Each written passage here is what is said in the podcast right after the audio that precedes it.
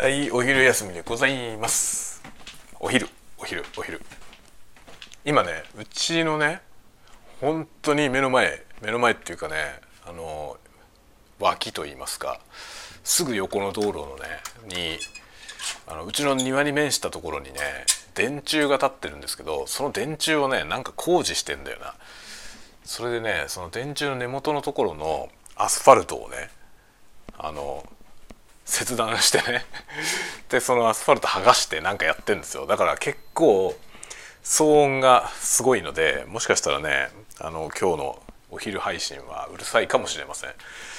でなんかねさっき朝のうち午前中ねちょっと雨が降ってたんですよね。で多分工事は雨降ってたらやらないんだろうね。で雨の間ね待ってたんじゃないかな。連日ね朝からやってたんですけど今日朝来てなくて今来ました。今ね工事の人たちが来てなんか始まった。ので今からうるさいかもしれない。とちょっと思ってるところです。ねどうなんだろうね。アスファルトの。まあでもアスファルトのなんかあの切断したりするのはほこりがね飛ばないように結構水まいてやったりいつもしてるんで今日みたいに雨で濡れてたらその方がもしかしたら都合がいいのかな。どうなんですかね。なんか始まったな。何するんだろう。何するのかよくわかんないんですよ。アスファルトを直すだけなのかな。なんかねよくわかんないです。うちの本当に目の前なんだよ。目の前っていうか横。今ね窓から見えるところでやってるので若干もしかしたらうるさい説あると思います今日は。今からお昼食べるんだけどどうしようかな。今日はねあのずっと先週1週間うちの子供があの学級閉鎖でずっと家にいたんで子供と一緒にご飯食べてましたけど今日はいないので僕一人なんですよね。さて一人なら一人でね何を食べようかなって感じになるじゃん。なるんだけどあれ？パンパン何にもねえな。パンすごいいっぱいパンがあったような気がしたんだけどないですね。一個もないな。誰が食ったんだろう。誰か食べたっぽいな。ので何食べようかな。カップカップ麺。順調にやばいよね食生活が。これ多分あれだよね。連日聞いてる人はそろそろ心配になってくるんじゃない？こいつの食生活大丈夫かなってね。思うでしょ大丈夫じゃないよ全然。あどうしよう。焼きそばいろんなのあるな。焼きそばいろんなのあるから焼きそばにしようかな。どれがいいかな。ごつ盛りがねごつ盛りが3種焼きそば弁当も3種あるな。あんかけ風の焼きそば弁当がねめんどくせえから作らないんだよなこれ。これなかなか食べないからこれでしよう。これを食べよう今日は。うわなんだなんかこのストック段ボールの底の方に埋まってたんだけどめちゃくちゃほこりだらけだわ。どうせこんなん外側さパッケージ剥がすからいいんだけどほこりだらけでも。すげえほこりだらけだ。ひでえことになってる。さあこれを食べよう。食生活が順調にやばい。順調にやばいよ。さてお湯お湯が必要だよ。寒いな。まだまだ寒いな今日は。朝朝4度でね。えれ寒いなと思ったけど昼になってもまだ寒いわ。まあ午前中雨模様だったからだなきっと。これ日が当たんないから寒いんですよね。ちょっと今太陽が見え隠れしてるけど全然部屋の中に日が入ってこないな。このぐらいの時間はどっからか日が入るんだろう。いやうちのところのね建物ねあのまあさ最近の家だからさあの窓がね窓の窓窓がそんなに多くないんですよ。要はあの片側はほとんど壁なんですよね。それがね若干失敗した感はあるよね。そっち側からも日が入るように窓を開ければよかったなとちょっと思う。でねこのキッチンの窓キッチンに窓ついてるんですけどキッチンの窓がねあのすりガラスみたいなやつなんですよね。外から見えないようになってるんだけど外から見えないイコール外も見えない。アンドあの日が入らない入りにくい状態なんですよね。明るさは明るいけどあんまりあったかくならない。だよね。みたいなみたいな感じですね。今日は朝から洗濯して洗濯物はもう、えー、終わりましたちゃんと。ちょっと待ってこれぐらいあれば足りるのかお湯。これねお湯あんかけのね焼きそば。お湯2回使うんですよ。お湯2回使うから結構たくさんお湯がないとできないんだよ、ま、何ミリリットルぐらいとか書いてないな。最近なんか使うお湯の量の目安が書いてある。やつ増えましたけどこれは書いてないね。これは書かれてないから足りるか分かんねえな。足りなかったらめんどくせえな。あえっ、ー、とねあんかけの素は、えー、170ml の熱湯で作ると書いてあるので 170ml ぐらいなら足りるわ。これねすごいんだよ。あの中にね2本線が書いてあるんですよこのカップ焼きそばのカップの中に2本線があって最初上側の線までお湯入れて麺を戻してで次に下側の線にまでお湯を入れてあんかけにするというね図式なんですよ。あそれでこれね焼きそば弁当なんだけど焼きそば弁当にいつもついているあの粉末スープがない。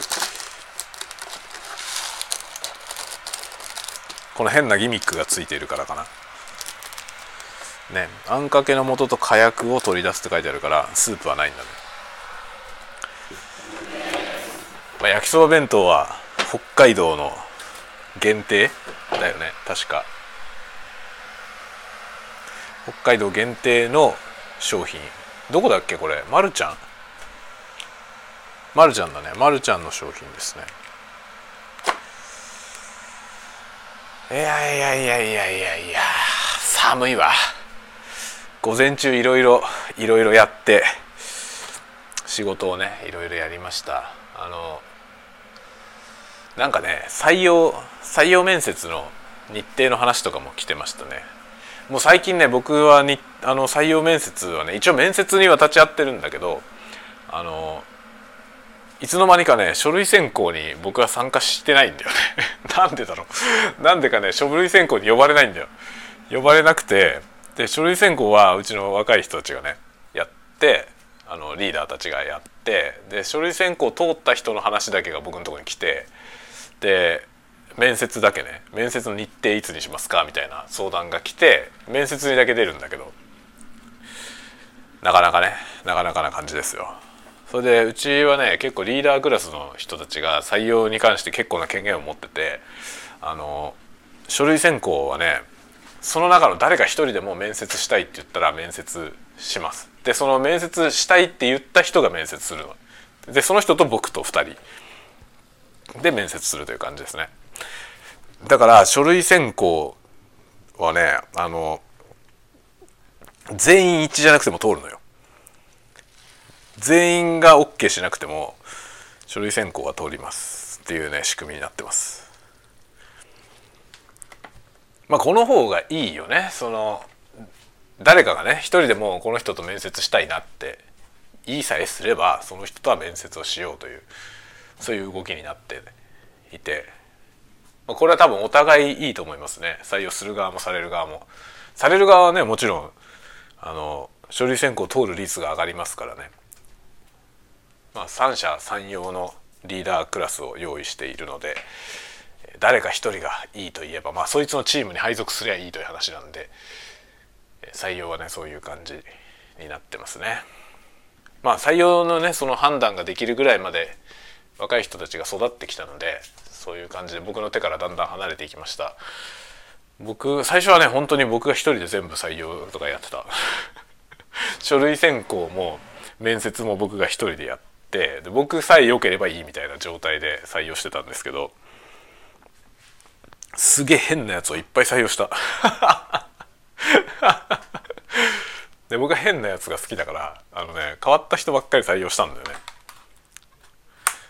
ね。結構でもあれですよ。博打だよね。あの 変わったやつを採用するのは本当に博打要素が結構あってあのものすごくいいケースもあるんですよね。そのなんか常識にとらわれない感じのねことになって、まあ、イノベーティブな人入ることもあるんですけどあのあまりにも協調性がなくて他のやつと一緒にうまくやれないみたいなやつが来ることもあるのね。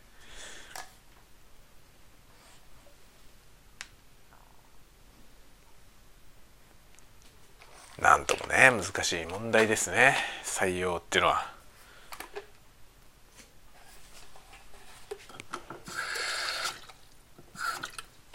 これちょっと足んねえな微妙に。ちょっと足してもう一回沸騰させよ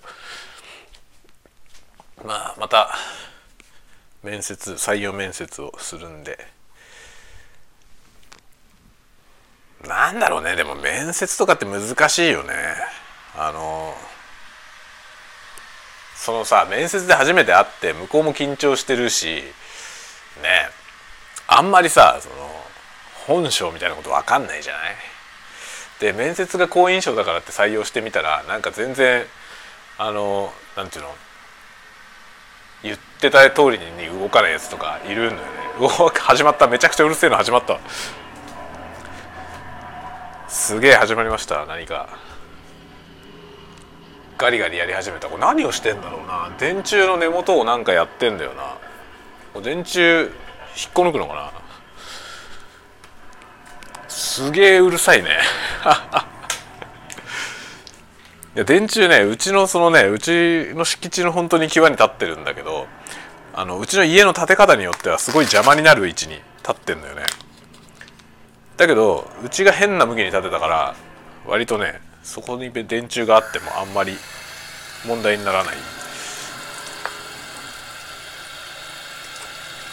今ね焼きそばを湯切りしてる。この湯切りをして一回湯切りした後にもう一回お湯を入れるんだよ。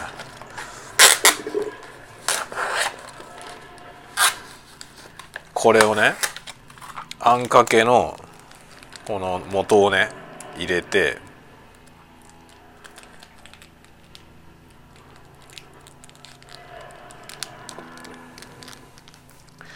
あんかけの素をこうね注ぐじゃん。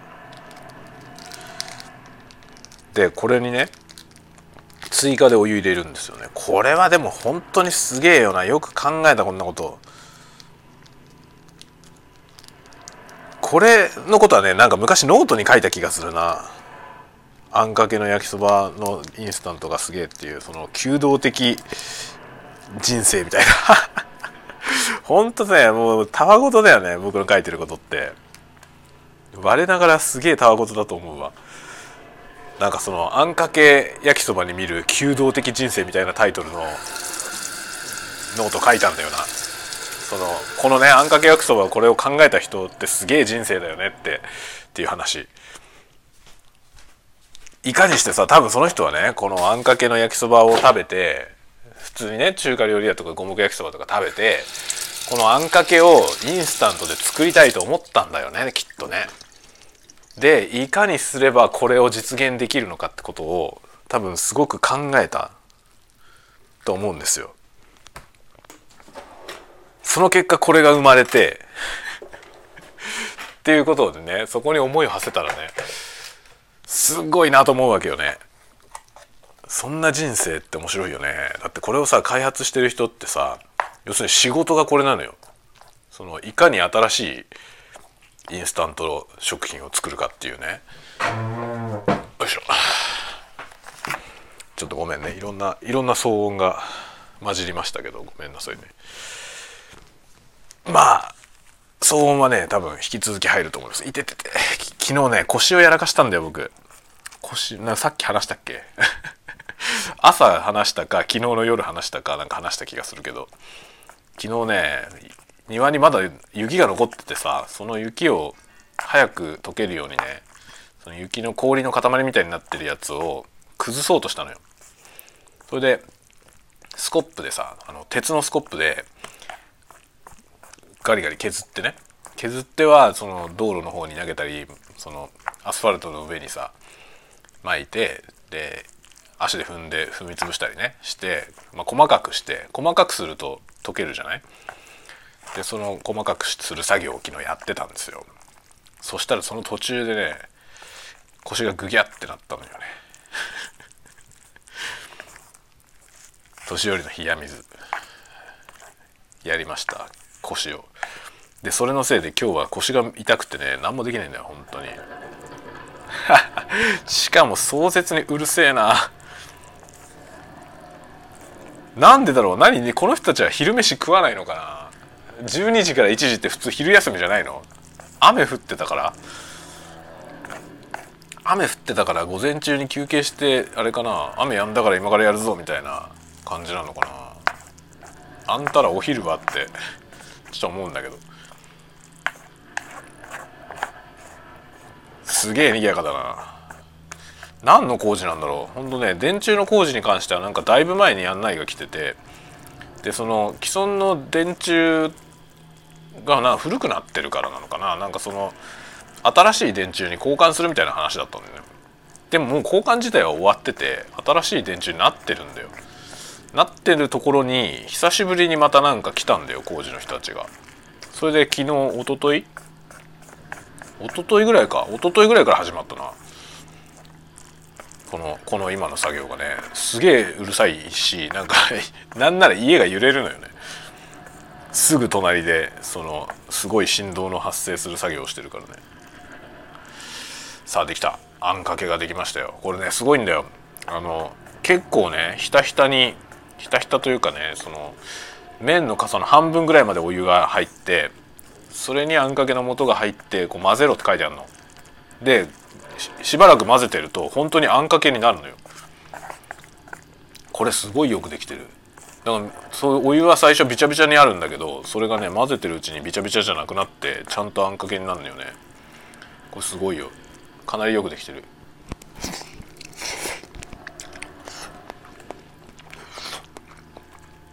これって他の地域にも売ってる？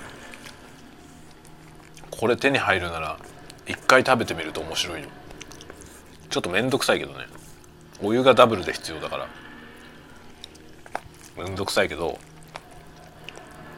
これ多分新鮮な驚きだよ。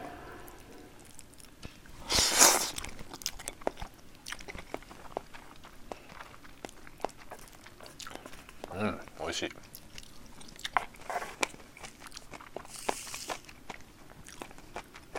そうそうなんかそれでね今リビングルームでご飯食べてるけどこのね机の上にいろんなねチラシがあるんだけどこれ何？チャレンジ。チャレンジタッチ。チャレンジタッチってこれどこ？ベネッセ。ベネッセのさこの子供用のね学習用タブレットみたいなやつの案内が来るんだけどさこれひたすら来るんだよ。結構金のかかった広告なんですよ。それがねめちゃくちゃ来るのよ。これだから相当な広告費かけてやってると思うんだよな。チャレンジ。でねうちのこの学年間違ってんのよ。間違ってるっていうかなんだろう。うちのお兄ちゃんのね名前で案内が来るんだけどそのね何年ももうここ何年もねずっと3年生用の教材の案内が来るのよ。最初に届き始めた時はもしかしたらうちの子3年生になる時だったかもしれないけど今もう5年生なんだよね。なんだけどずっとチャレンジタッチ3年生のやつが届くのよ。なんだろうね。どうどういうことなんですか？ベネッセの名簿の管理はどうなってるんでしょうね。なんでずっと3年生のが届くの？よくわかりません。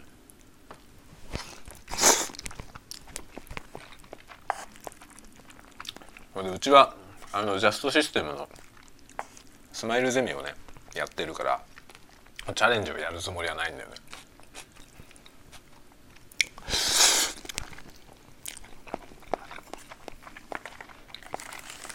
どっちがいいんだろうね。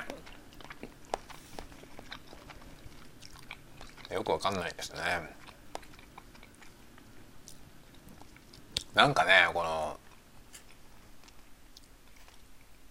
ベネッセのねあのなんか広告がさ広告がすごいしょっちゅう入るから見るんだけどどうもね物で釣る系なんですよなんかその魅力的なおもちゃっぽいものがついててで今今加入するとねこれがもらえますとかねそれ系なんですよ。で教材もそのなんか物がいろいろついてきてっていう感じなんですよね。どうなんだろうねそれって。物のためにね勉強するみたいな感覚になりがちじゃない？こういう感じでやるとさなんかね勉強するってていうことのまあ習慣をつけるってことなんだろうけどなんかただ課題をねノルマとしてこなすこなすだけになりそうな気がしてちょっとねなんかチャレンジタッチのね売り方の問題もあるけどさその宣伝に納得がいかないんだよな。そういう方向性でいいのっていうのをちょっと疑問に思うのでこれでもどうなのかな？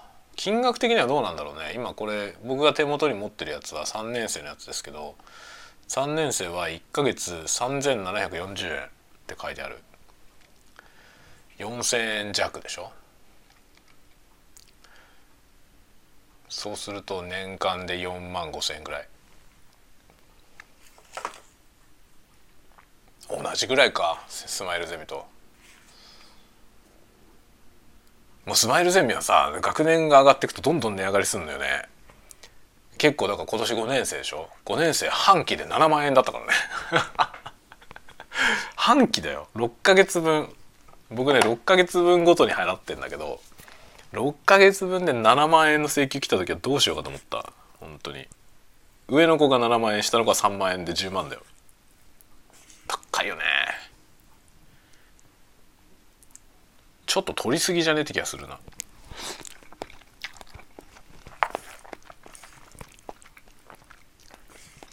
だから半期6か月で6万4千何ぼ7万ぐらいあったんだよな。だから1か月1万円ぐらい取られてるってことでしょ？めちゃくちゃ高えよな。下の子はねまだ3万円ぐらい半期で3万何万歩ぐらいだから1か月でもそれでも56000取られてるよな。これよりこれより高えじゃん。これより高いよね。そうかスマイルゼミの方が高いのかベネッセより。そうね。どっちがいいんだろうね。なんか思ったほどなんつうの？子供はねちゃんとやらないよ。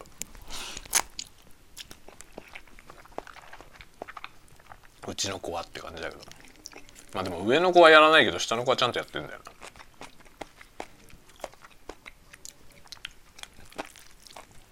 な。やっぱ個個体差があるよね。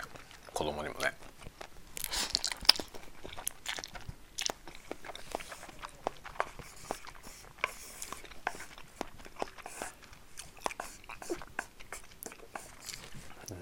勉強っ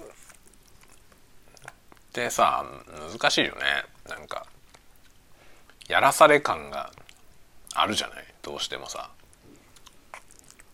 やらされてやってもねなかなか身につかないよね。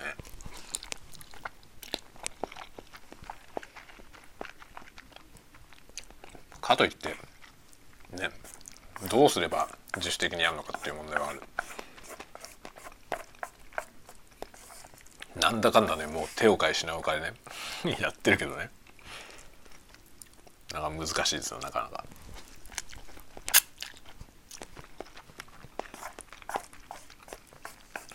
とにかくあんまり勉強したがらないな上の子は特に。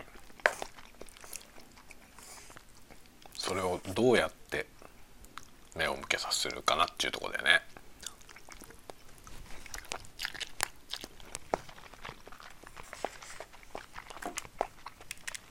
かといってなんかただ単にこのねこういう教材でなんかノルマを設けてね一日これだけやりなさいよとかやってもさやっつけ作業でやることになっちゃうんだよな。ノルマになっちゃうとさ作業になっちゃうでしょ。そこは難しいんだよね。どうすればいいのか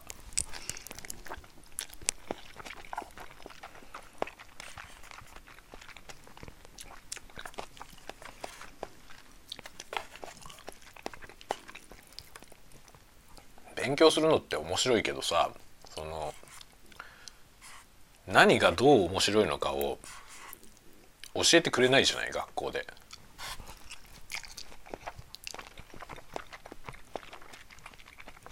そういうの教えられる先生ももしかしたらいるかもしれないけど僕はあんまり見たことないんだよな。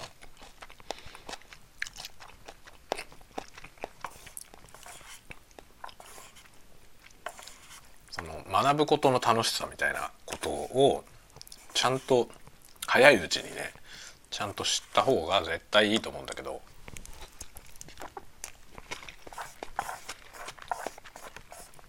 どのようにしたらそれを教えられるかなって日々考えてる。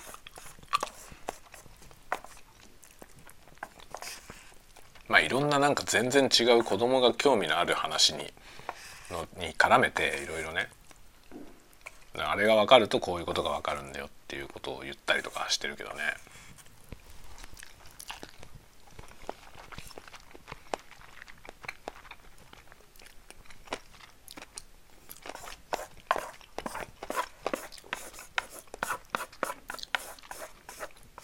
なんででもさ勉強するのって嫌なんだろうね僕も自分もあんまり小学校の頃ぐらいは全然勉強することって好きじゃなかったけどどうしてなんだろうな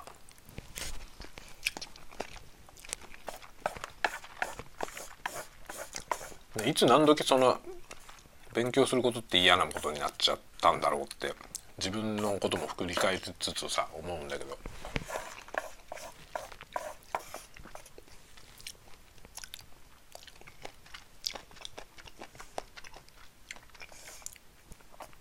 僕はねほんと小学校の時に塾に行ってさあの中学を受験したんだよね。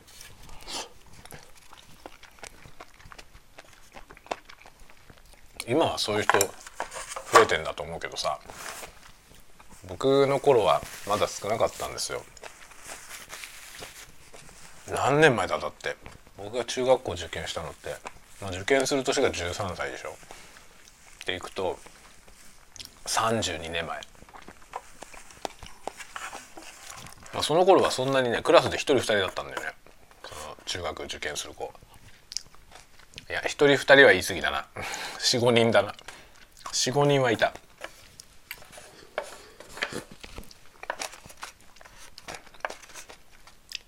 でそうやって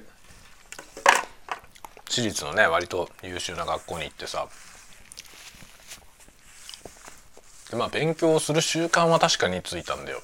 で僕はその後ねその高校卒業した後極端に全然違うとこ行ったからもう勉強とは無縁の世界にね。行ったからあの勉強を全然してこない人たちとの世界みたいなねところにいてでその後また自分がねあの勉強したくなって独学でいろんなこと勉強し始めたんですけどその独学で勉強し始めた時にあの、まあ、やらされ感でやってたそのね小学校の時に受験勉強でやらされたじゃない。その時にその勉強のやり方ってものが身についたんだってことをねだいぶ大人になってから体感したんですよね。あこういうことが自分でできるのはあの時あれだったおかげなんだなっていうのをちょっとね思ったんですよ。なんか子供の頃にそういう習慣をつけたりとかねあの勉強をするノウハウ。勉強の仕方のノウハウみたいなことを教わったことは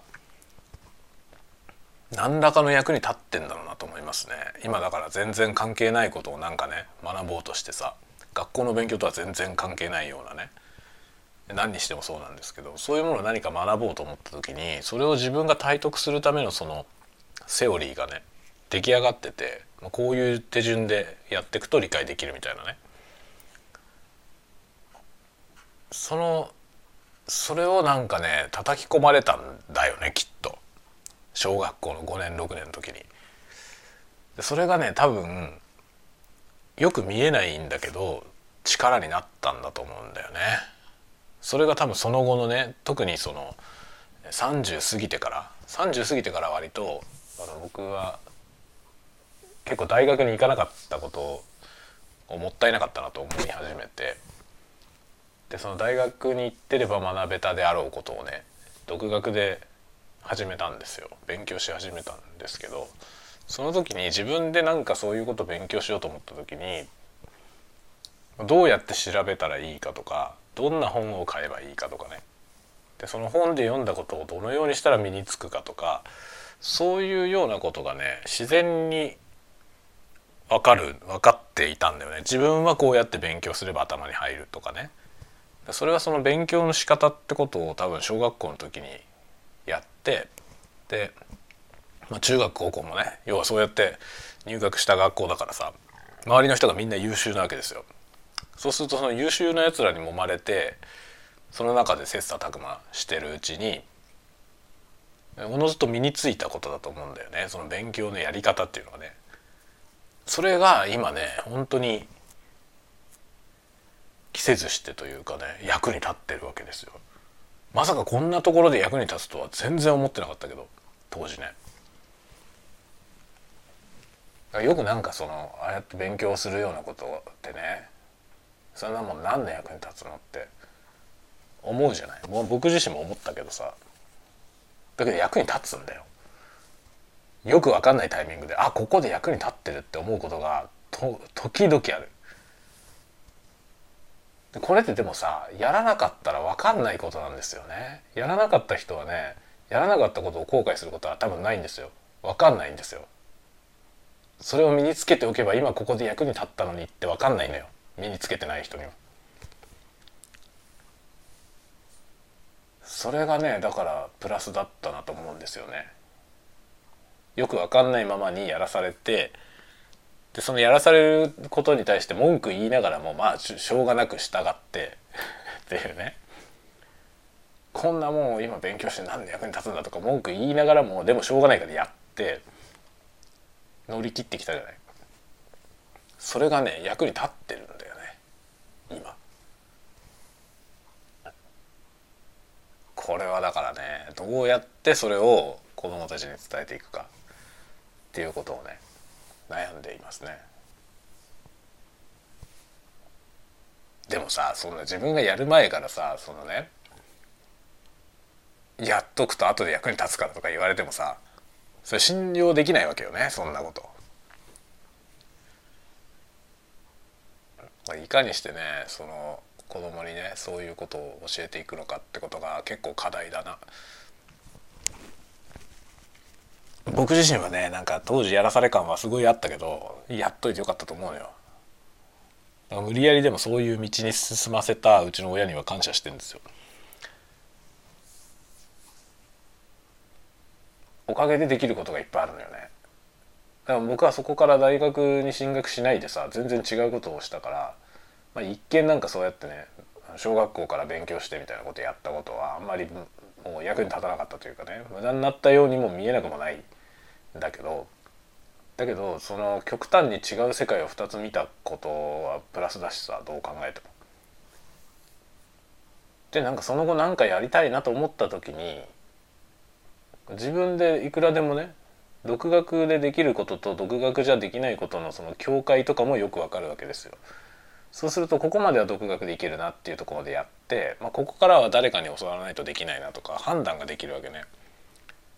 ででそれをじゃあどっかに習いに行こうっていう時にもどんな人に習えばいいかとかもなんとなく想像がつくから教室みたいなのに通おうと思ってもそれを選ぶ時のね目線とかもね自然と身についていたんですよね。要するにその何かを学ぼうとする時どうすればいいのか。これさえさ分かってればねどうにでもなるじゃない。何かこれを学びたいって途中でどっかで思った時にもうなすすべもない手も足も出ないってことにならないでしょこういう能力って持ってるといいよなって思うんですよね。だからそれはその僕がそのね小学校の時に塾に通わされてねいやいやだけど頑張ったことのそのその結果得られたもんだと思うんだよね。だから無駄なことはなかったと思うんですよね。当時ね。まあなんか何でもそうなんだけど自分が頑張ってることって無駄じゃないよね。あのなんていうのかな客観的な評価がにつながらないとか何にも報われないとかねそういうことは大いにあるんですよ。だからすごい頑張ってても何も報われないっていう状態は、まあ、いっぱい体験してるわけよね。頑張っても頑張ってもそれがまあなんか客観的評価につながんなかったりとかねなんかその目指してるところに到達できなかったりとかね、まあ、そういうことは多々あるけどでもその何かを頑張ったってことはそのね自分には何かしらのプラスになってますよね。だから頑張っても報われないけどそれは無駄ではないと思うよね。だそれは無駄になっちゃうかどうかは自分にかかってんだよな。最終的には。その自分が頑張ったことを無駄にしないような生き方をすればいいということなんですよねでもそれってそのなんていうの？例えばあの料理教室に通ってね料理を勉強したちゃんと勉強したからそれを無駄にしないためにそれを仕事にしなきゃいけないってことじゃないわけよ。そういうことじゃなくてそこでやったやってきたことが自分の糧になったと思えるような生き方をすればいいってことよね。そうすれば無駄じゃないし無駄だと思わなくて済むと思うんだよね。そんなことをね日々思います。僕はなんかあの一見無駄みたいなことをひたすら頑張ってるけどあの自分ではね全然無駄だと思ってないその頑張ったものが何の結果にもつながらないことがいっぱいあるんですよいっぱいあって正直ちょっと虚しくなることはありますよありますけど無駄無駄だったとは思わないね。一回も。だからエジソンの精神。エジソンはさあの失敗した時にねその失敗ではないっていうんだよね。その失敗は失敗ではなくてねそのうまくいかない方法を発見したって言うんですよ。すごいいいいい言葉だなと思うんだよね。何かがうまくいかなかった時にそれは失敗じゃないんですよね。うまくいかない方法を一個発見したっていうのはなんかものすごくポジティブだよね。で多分その科学技術とかの分野ではね学術的なねそのアカデミアの世界では当たり前なんだと思うんですよ。要するにその失敗をたくさん重ねることによって正解に近づいていくわけだよね。これは違ったこれも違ったこれも違ったってやってね日々違うことばっかり発見されるわけですけど、まあ、実験してうまくいかないでうまくいかないということはこうやってやったらうまくいかなかったという結果を得たということでそれは大きな力なわけですよね。正解にたどり着かないその道筋をね潰していけばおのずと正解への道が残っていくから前進なんですよねその失敗を重ねることはちゃんと着実に前進してることでなんかその考え方でいくとね自分の頑張ってることを無駄にしなくて済むんですよね。頑張った結果うまくいかないということを発見すればさこういうふうにやってもうまくいかないっていう知見を得るわけじゃん。なんかそういうことなんだなと思うんだよね。老人力の話もね僕好きだから何回かしてますけどあの何らかの喪失なんだよね。老人力要するに老いるってことはさ何らかの喪失なんだけどそれを喪失だと思うとマイナスだけどない状態を得たっていうね。見方を変えるとそれは獲得になるっていうさね。パッと見損失でしかないものが獲得になるっていうのは面白いじゃない。多分その失敗をねうまくいかない方法を発見したっていうふうに言い換えることでその失敗もロストだけどさそれが獲得につながるわけでしょ？ひっくり返るわけじゃない？だとしたらなんかその方がいいよね。何でもプラスだから。なんかポジティブってそういうことかなって思う。ね。えそんな気がするんですよ。老人力なんて言葉は本当にポジティブだよね。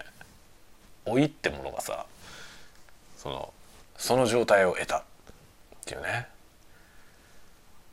でも確実にあるんだよな。そのできできてたことができなくなることによって見える新しい何かっていうのは間違いなくあるんですよ。いてて めっちゃ腰が痛い。これは老人力じゃないよ。これはぎっくり腰だ。このね腰腰を言わしたのは、まあ、僕のミスですよねこれはね。だけどそう簡単に腰がいかれるのはもしかしたら老人力かもしれません。老人力かもしれないけど、まあ、同時に多分運動不足との合わせ技だっていう話が多分一番濃厚だね。僕運動不足も甚だしいからね。そのせいで体の調子がおかしいだろうねきっとね。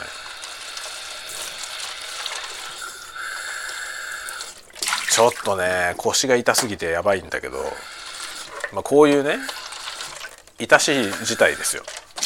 痛しい事態だけどもそれでそれがね気の毒だかわいそうだって言われちゃうような生き方をしてると悲壮感ばっかり漂っていくから もうね笑ってくことにしよう。腰が痛えっつって笑っていくことにしよう。うわここにねここにせがれのせがれの体温調査表があるな。あいつこれ持ってけっつったのに忘れてったんじゃないのか。子供もめっちゃくちゃだからね本当に。悩みの種だよ毎日。どうすればちゃんとしてくれるか。だけどさだけど分かってんだよ僕には。分かってんの。それはね無理な相談なの。僕もこういう子供だったんだよ。今ねうちの長男本当にめちゃくちゃなんだよね。全然ダメなんですよ。その忘れ物とかも忘れ物しちゃいけないと思ってないんだよ。